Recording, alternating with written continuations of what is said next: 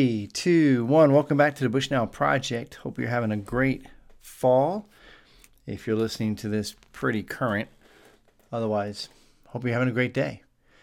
And um, just trying to help and encourage us men to really be in God's Word and to get more out of the Bible and to make marriage great and to help us be more godly and all, all of us to be strengthened in our hearts and our souls and our minds to glorify Christ Jesus, who leads us to think and not into temptation.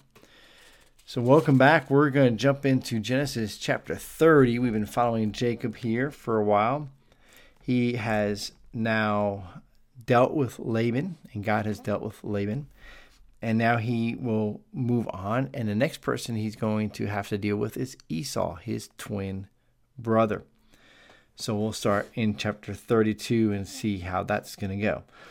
Jacob went on his way, and the angels of God met him. And when Jacob saw them, he said, This is God's camp. So he called the name of that place Mahan, Mahananian. And Jacob sent messengers before him to Esau his brother in the land of Seir, the country of Edom, instructing them, Thus you shall say to my lord Esau, Thus says your servant Jacob I have sojourned with Laban and stayed until now. I have oxen, donkeys, flocks, male servants, and female servants. I have sent to tell my Lord in order that I may find favor in your sight.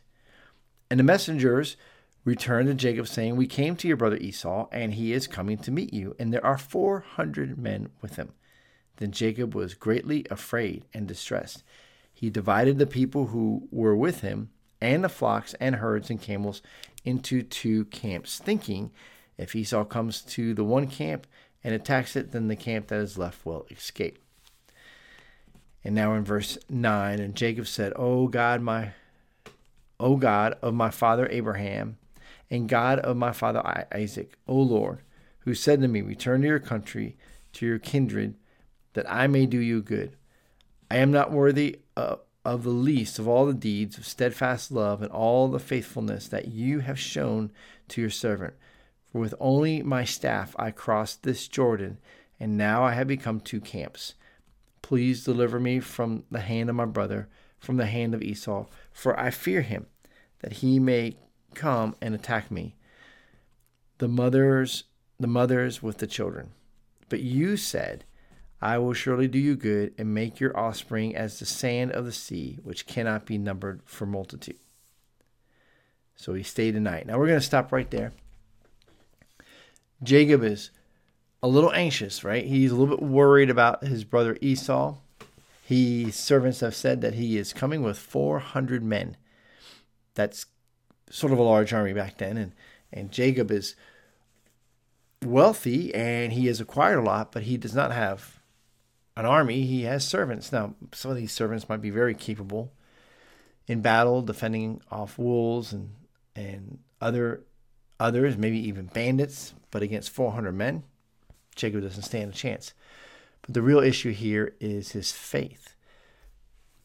Now, notice he prayed to the God of Abraham and Isaac. He didn't call the Lord his God.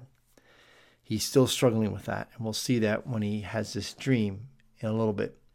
But for us, you know, when you read something like this and you're reading through the story of Jacob, through Genesis, through any part of the Bible, the the reality is is that what are we what are we learning here and how do we add to our faith?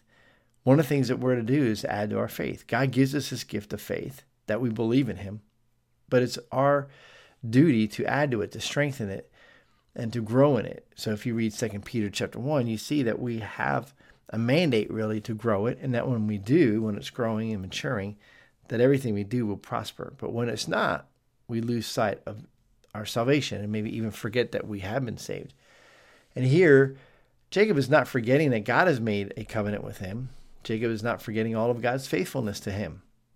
Jacob is forgetting how faithful, though, God is, right? He has been, but will he? The answer is yes. God is faithful. He's not it wasn't that that God was faithful, God is faithful. He is faithful. He is love.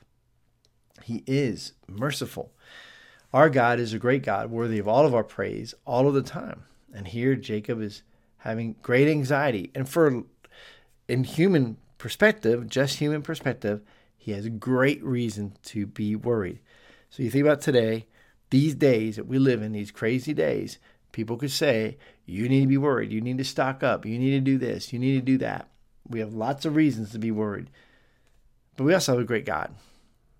And that is enough. He is enough. God is enough. So I pray that you will come to grips with God being enough for you and move forward with that. God bless you guys. Remember that this is the day that the Lord has made. And let us rejoice and be glad in it. God bless you.